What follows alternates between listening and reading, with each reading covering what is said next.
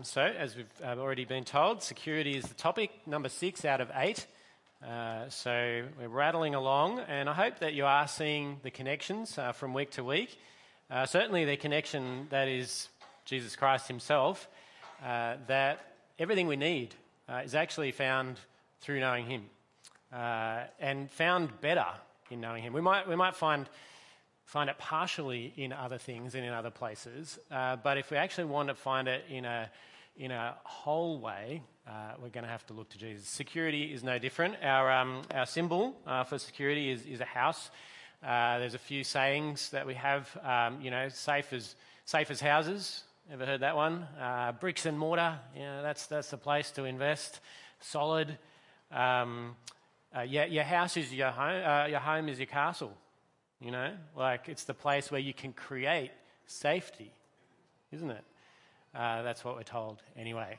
Um, it's not a bad symbol, uh, and as we're going to see, hopefully, uh, it actually points us though uh, to to another kind of home, another kind of household, uh, as we uh, get into the word. So let's pray together.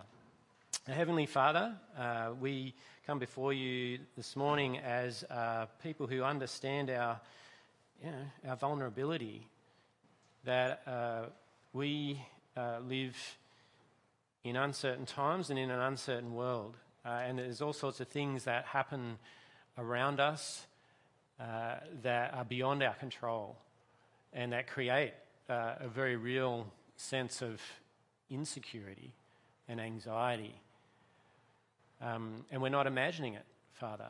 Though some things might be amped up, uh, the reality is that uh, life is inherently uncertain. Uh, so we ask that you'd help us uh, find really solid uh, hope and assurance uh, this morning. And we ask in Jesus' name, Amen as we start, I don't, don't mean to alarm you, uh, especially if you're the anxious type, uh, but life is full of dangers and risks. Every part of life at different times, perhaps, uh, feels like it's under threat. In our growth group during the week, uh, we listed off a whole, whole bunch of different areas of life where we recognize that uh, we struggle to, first of all, gain any sense of security and then, even if we feel like we're getting there, we feel like we have to maintain that security. And so we came up with things like um, our work. Uh, we, we saw that play out in the kids' talk. You know, work, uh, even if we've got a job, can be uh, insecure. And so, in response to that, we do things to try to hold on to it. So, we might upskill, we might do some extra study, we might make ourselves, uh, you know, more desirable to our employer or whatever it is. We work hard, we strive uh, at work because we feel this sense of uncertainty about it. Not just work, though, finances, of course, they, they seem uh, uncertain at the best of times, all sorts of threats. You know, we hear about inflation and the impact that uh, that has on you know, rising prices and all that kind of thing. And all the, all, the, all the news makes us feel uncertain on the financial level. Uh, our, our, housing, you know, we, as I've just said, you know, how, our house is meant to be the safest place, right? And yet, if you're someone with a mortgage, you kind of think, well, how safe is that then? If uh, you know, interest rates are high and inflation's going up and yada, yada, yada, how, how safe is my house really? And, and also, there's just the maintenance of your home, isn't there? That's sort of a constant and ongoing challenge as well, just to try to stop it from falling down around you. The place that's meant to be secure can often feel a source of anxiety and, and insecurity. But it's not just stuff either, is it? Because uh, there's all sorts of other realms of life that can make us feel insecure as well. Uh, our relationships, again, we want them to be safe places, but sometimes we don't feel safe in them or not as safe as we would like to.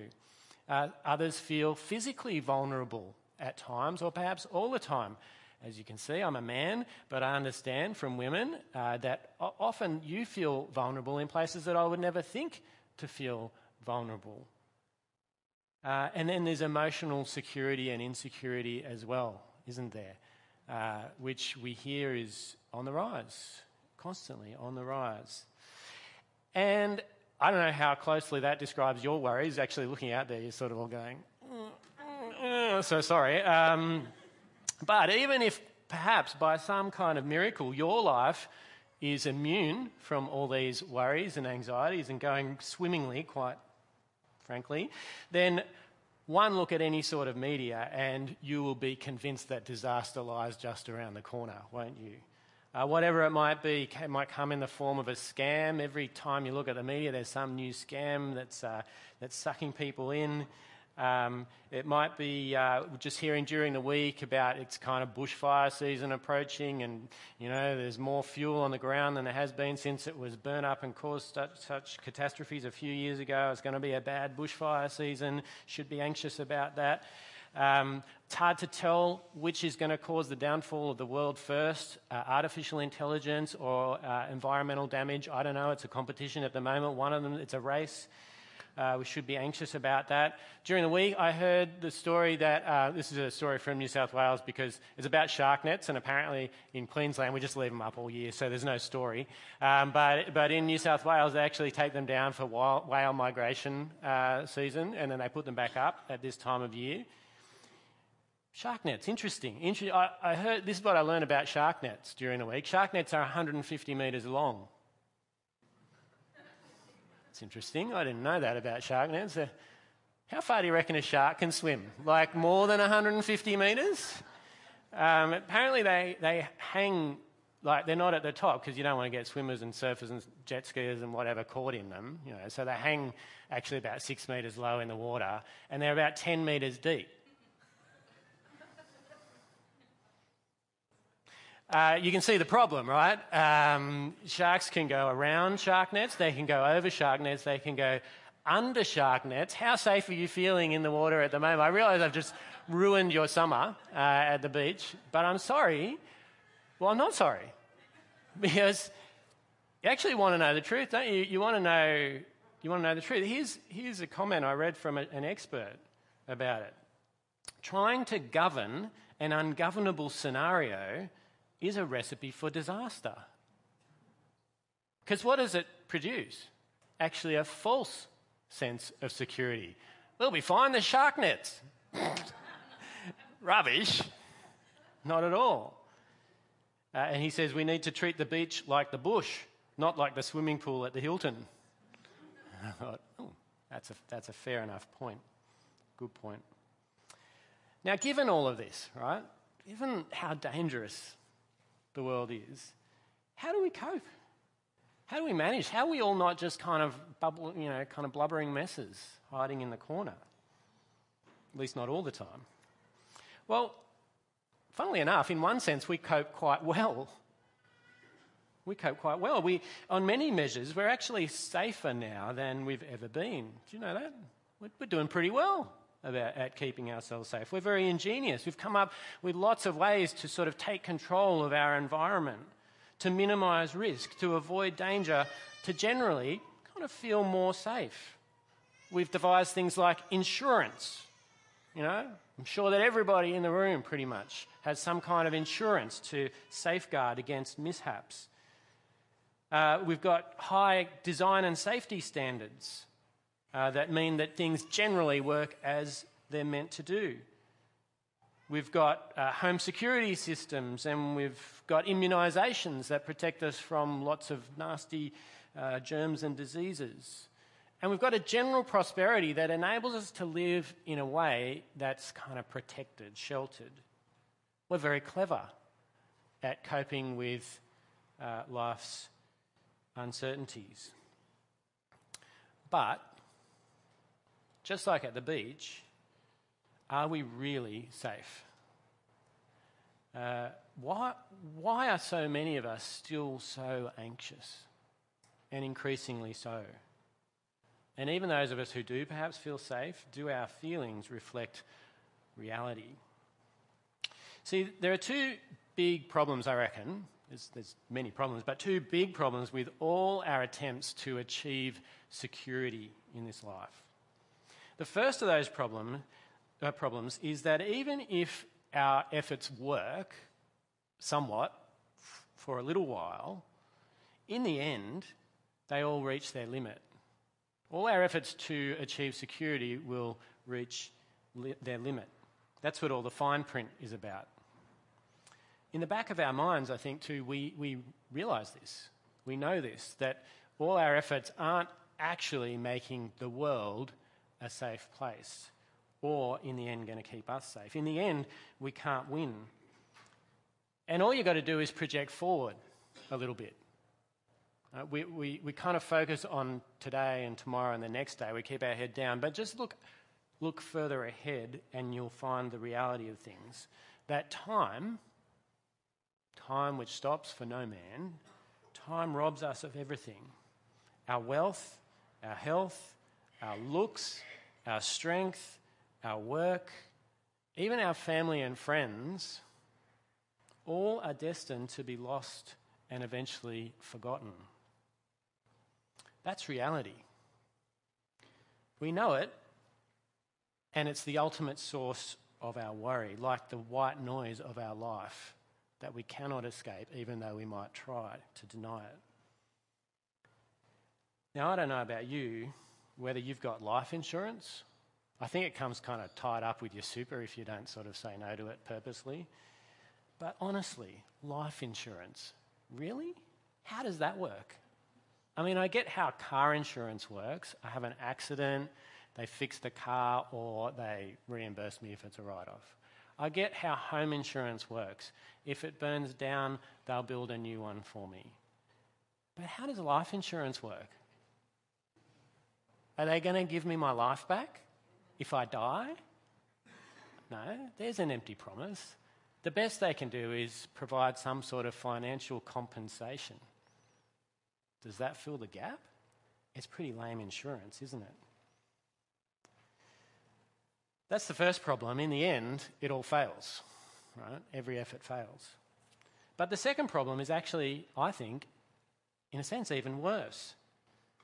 And that is that we're addicted, we're addicted to trying, nevertheless, in spite of all of that, to just spending our lives to try and hold on to and maintain some sense, even if it's diluted, some sense of security.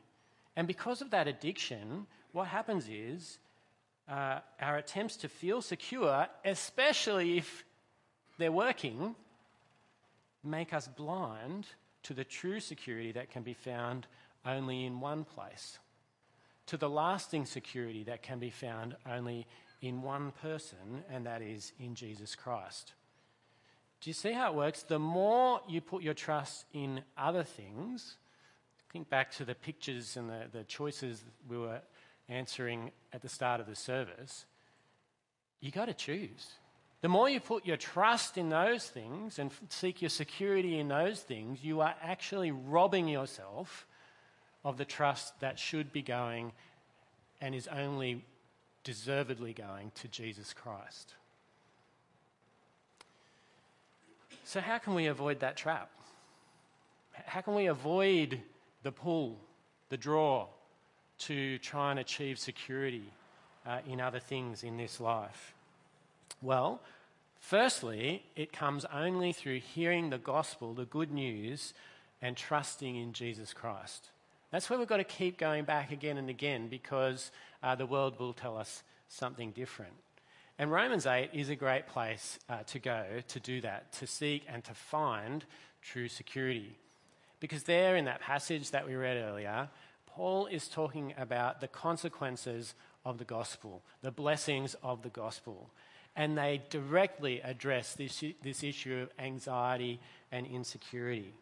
So have a look, uh, Romans 8, starting at verse 28, where Paul says, And in light of the gospel, we know, we are sure that in all things God works for the good of those who love him. And I reckon that's a, a wonderful description of where our confidence should lie.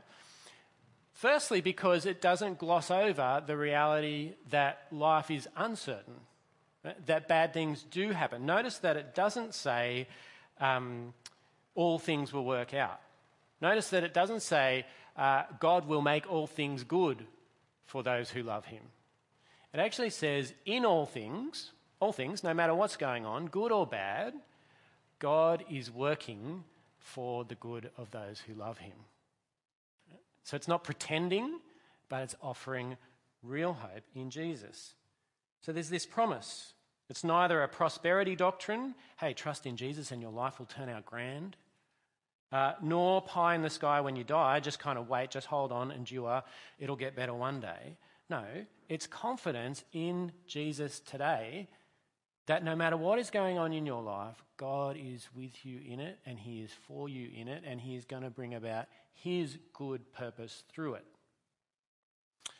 We're thinking about purpose a couple of weeks ago, weren't we? Well, what is God's purpose? Let's have a look uh, in the next verse, or actually at the end of that verse. Uh, God works for the good of those who love Him, who have been called according to His purpose. And here it is, verse 29. For those God foreknew, He also predestined to be conformed to the image of his Son. There's God's purpose in all things. There's God, what he's doing. He is conforming those who love him into the image of his Son. But that's not it. That's not all of it. So that his Son might be the firstborn among many brothers and sisters. This is what God's doing in the world. This is his purpose in the world. And you'll notice that this purpose is not thwarted by any of the things that cause us to feel insecure and anxious, by any of the uncertainties in the world. Nothing can stop God achieving this purpose to grow us to be more like Jesus. Ask the question is, is God less able to make you more like Jesus when you're struggling and suffering than when you're finding it easy? The testimony that I hear again and again, and that I've experienced myself, is that it's actually when I'm struggling that I'm more likely to look to God and in so doing, putting my trust in Him to grow to be more like Jesus, which makes complete sense given the life of Jesus, right? The life of Jesus was a life of sacrifice, service, and suffering. We become more like Him, which is our good, uh, when we experience or even through those experiences ourselves. And and it's not just that we become more like Jesus, but that God, this is his purpose, he is making a family. That Jesus might be the firstborn among many brothers and sisters. That's, that's what it means to become like Jesus, to share the family likeness of Jesus. We become his brothers and sisters uh, as God works out his purpose no matter what is going on in our lives. If we think the purpose of our lives and what God ought to be doing in our lives is just to make it free from anxiety and suffering and struggle and whatever, we're on the wrong boat. But if we understand His purpose, ah, then we can accept and even grow through those hard times. And we can have confidence as well that what God intends to do, His purpose, is what He will achieve. God finishes what He starts. Have a look at verse 30. Those he predestined, lots of big words here, but you'll, you'll get the idea. Those he predestined, he also called, and those he called, he also justified, and those he justified, he also glorified. The idea is that from before the beginning of time, that's the predestined idea, God chose, God put his hand on you, he, he made you for this purpose to know, to be called to faith in the Lord Jesus Christ and so to be justified, that means restored, made right with God, to have your sin dealt with, which was the barrier between you and God, through Jesus' death on the cross, paid, your, your debt was paid, you're restored to relationship with God, and he also glorified. And notice that glorified is in the past tense. It's not, and one day he will glorify. Somehow, in some sense, this is so secure, this whole process is so secure that it's already done. If your trust is in Jesus, that final glorification, right, where you are finally and fully like Jesus and with Him, guaranteed. Guaranteed. But, and, and using that word, guaranteed, uh, it's important to, uh, to go to verse 32 as well. How can we be sure that what God promises He will do?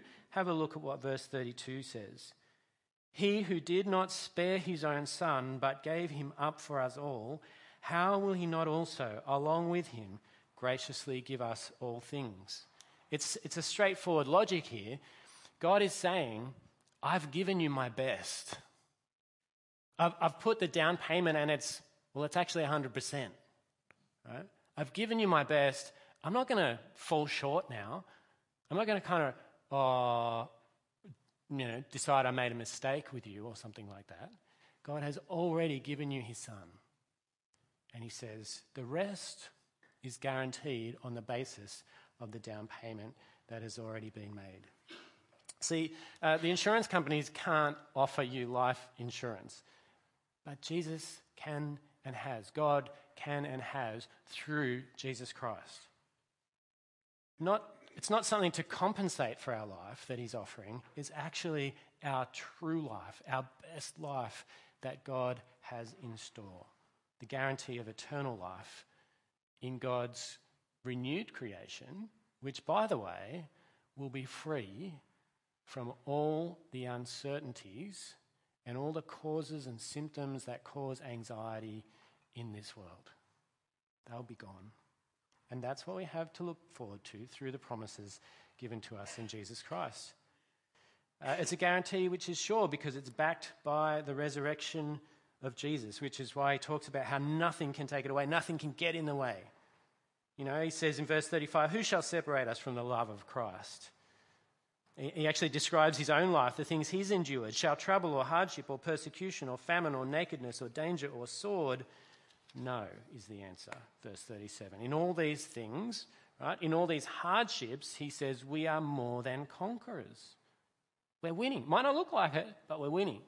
We're on the winning side if we're with Jesus through him who loved us. He's got that great list in verse 38 and 39. I'm convinced that neither death nor life, neither angels nor demons, neither the present nor the future, nor any powers, neither height nor depth, nor anything else in all creation will be able to separate us from the love of God that is in Christ Jesus our Lord. All those dimensions mean nothing. It's guaranteed. God's already achieved it. So that's the first thing, right? We need to keep our minds on that good news, that gospel of Jesus Christ. We need to keep looking to Him, see what God has achieved for us through Him. Uh, there's three other things, just in closing, that I want to point you to, though. Three other things that I think we can do to help us to do that first thing, to help us keep looking to Jesus and holding fast, putting our trust in Him and in Him alone. Uh, the first of those things is to pray. I don't know where, where, how you go with praying. Over the years, though, I've kind of developed this suspicion that most Christians, at least the ones I meet, don't spend much time praying. Somehow, and I think it's actually related to all this stuff, this world seems so real. God seems so distant. We can't see him. And so it's hard to engage in what is essentially a spiritual practice, talking to somebody we can't see, throwing our words out into apparent thin air. And not just doing that, but, but actually knowing and believing that when we do that, they're not going into thin air, but that the Spirit of God takes them to the throne of God, and our Heavenly Father hears, receives, and answers and addresses the things that we bring to Him. Prayer is such a gift when it comes to anxiety and insecurity because when we pray, what we're doing is we are saying, I'm not God. You are God. In other words, we're saying these things are too big for me, but they're not too big for you. So I'm going to give them to you. We're going to say, I'm going to stop trying to take control and act like I'm in control. I'm going to stop scrabbling around to try to gain security in other ways, and I'm going to acknowledge that you are in control. That's what my prayers are about. Philippians 4, which many of you would have looked at in your growth group during the week, says, by every, in everything, by prayer and petition, with thanksgiving, present your requests to God. We're encouraged to take all that's too much for us and take it to God and trust and entrust it to Him. And the promise, as we do that, is that some kind of miraculous peace, that is just a, a peace that could only come from God, a peace that is real and deep and that brings security with it is ours. It's, it's on offer as we engage with God in prayer and acknowledge who He is, who we are, and how much we need to trust Him. The peace of God, which transcends all understanding, right? Too much to comprehend, will guard your hearts and minds in Christ Jesus. In other words, will help you to keep trusting Him, where your trust is firmly placed and reliable. So that's the first thing. Let, let me urge you, encourage you in your anxious moments, as Paul does to the Philippians, to pray. The second and third things kind of come together, and they're in another passage that we looked at uh, in our growth groups during the week, which is Matthew 6. Uh, so, this is from uh, another kind of famous passage uh, with Jesus preaching his Sermon on the Mount, uh, and he says this in verses 19 and 20. So much good stuff in this passage, but just going to look at these two verses.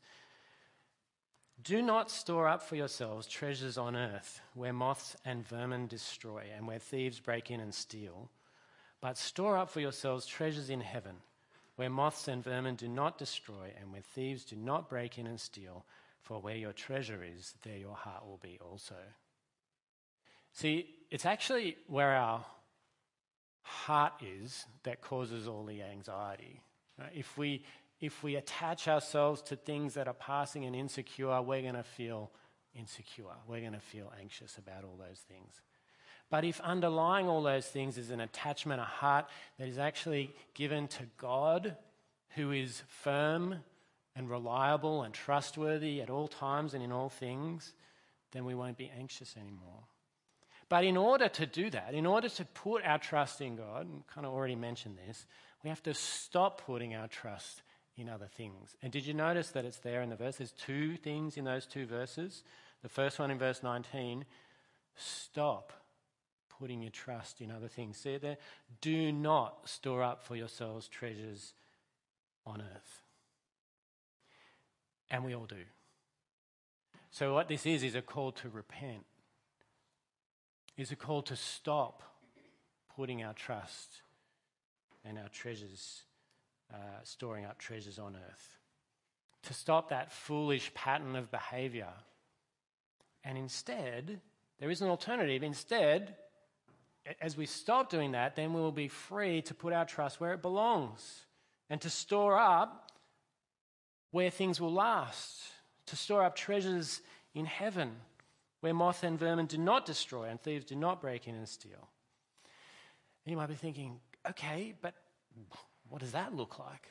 What does it look like to store up treasures in heaven? Where's the bank account details? You know, it's not a, it's not a bank account. Uh, let's go back to purpose again. A couple of weeks ago, we thought about what is God doing, and again in, in Romans eight we saw it. What is God doing? The answer is actually us. We are what God is doing. God is making a family. God is declaring his good news across the world about Jesus Christ. He's explaining through people like us what it means to know Jesus, to trust in Jesus, to find salvation, forgiveness for sin, reconciliation in Jesus Christ, so that he might have a family, many brothers and sisters. That is heaven, right? To store up treasures for yourselves in heaven is to invest in what will last, to make the best investment. It is to invest, as we've already talked about in talking about prayer, in your relationship with God, and to, free of anxiety, to invest in the lives of each other. Because that will last. That will last. That work, that investment is worth it. And God has given you all sorts of resources to do it. Everything you have in your life is something that can be used to that end. And if it's not, get rid of it, right? And start storing up for yourselves and for each other treasures in heaven.